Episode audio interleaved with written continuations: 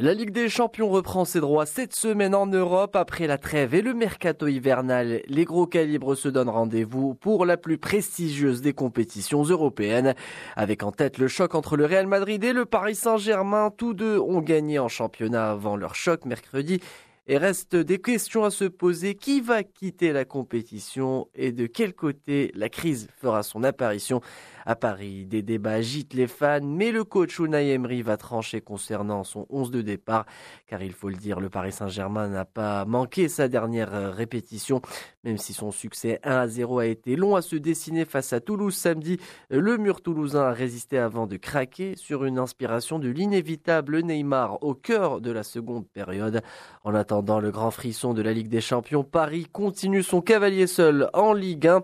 Retour sur cette dernière réception avec Unai Emery, le coach du club parisien. Pour moi, c'était important de gagner les matchs. Je crois que pour la confiance, pour maintenir notre, notre idée dans le jeu, et pour euh, voir un match très sérieux de l'équipe. Et je crois que chaque match donne beaucoup d'informations. Chaque match donne à tous plus de confiance en notre, notre idée, en notre personnalité. Et l'équipe, il a fait les matchs complets en beaucoup de choses. C'est vrai, ils sont des matchs très différents. Premier, pour comment il va jouer l'adversaire. Et aussi aujourd'hui, nous avons besoin de travailler avec une défense plus bas et très ensemble, que c'est avec beaucoup d'espace très réduit pour surmonter. Je crois que l'équipe, il a fait un match très sérieux pour jouer avec la patience. N'est pas donné option pour la transition. Le premier mi-temps, il a fait une occasion, l'unique dans les matchs. Après la deuxième mi-temps, nous avons bien fermé toute la transition de E. Et après, nous avons maîtrisé les matchs, nous avons fait des occasions pour marquer un but et autres. Après, c'est vrai, pour le mercredi, c'est différent. C'est différent un peu l'exigence, c'est différent les style, le type de, ma- de match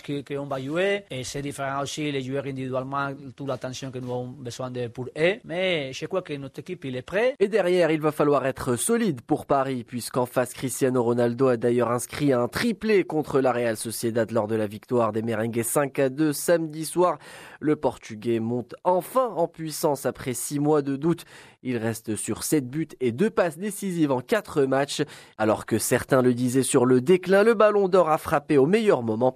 Zinedine Zidane, son entraîneur au Real, en est ravi. C'est vrai qu'en fait, de toute façon, il a toujours cet état d'esprit, c'est-à-dire qu'il vit, il vit pour ça, en fait, je pense que aussi pour, pour le but, et, et voilà, il a encore démontré avec ses, ses trois buts qu'il va falloir faire attention toujours à, à lui, parce qu'il est toujours bien placé, il aurait pu même marquer encore, encore un ou deux de plus. Donc, euh, donc voilà, c'est de bonne augure pour, pour mercredi, pour nous et, et pour toute l'équipe. Outre un Cristiano Ronaldo retrouvé, le Real a été compact et généreux au pressing samedi. Les enchaînements ont été fluides. Luka Modric a percé les lignes adverses et à Marco Asensio a apporté du liant et du mouvement, en vrai joker de luxe. Mais il y a une interrogation défensive. Sur les sept dernières journées de Liga, le Real a pris au moins un but à chaque match, soit douze buts encaissés au total.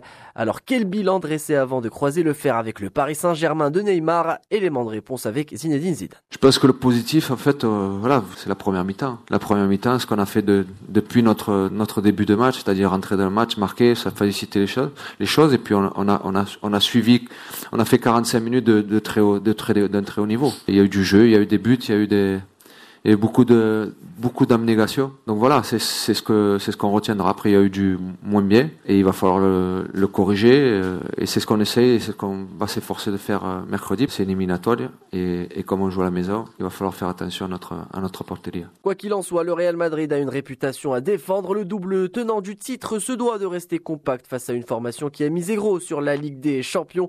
Une chose est sûre, la crise serait inévitable pour le perdant. Le spectacle est donc garanti mercredi au Santiago Bernabeu. Cette semaine, il y aura également, en plus du Real Madrid-P S G, l'opposition entre le F C Porto et Liverpool. Et puis ce mardi, la Juventus de Turin reçoit les Anglais de Tottenham au moment où le F C Bâle aura affaire à Manchester City, le leader de Premier League. Les huitièmes de finale aller de la C un se poursuivent la semaine prochaine avec d'abord un classique de la compétition entre Chelsea et le F C Barcelone, ça sera le vingt février.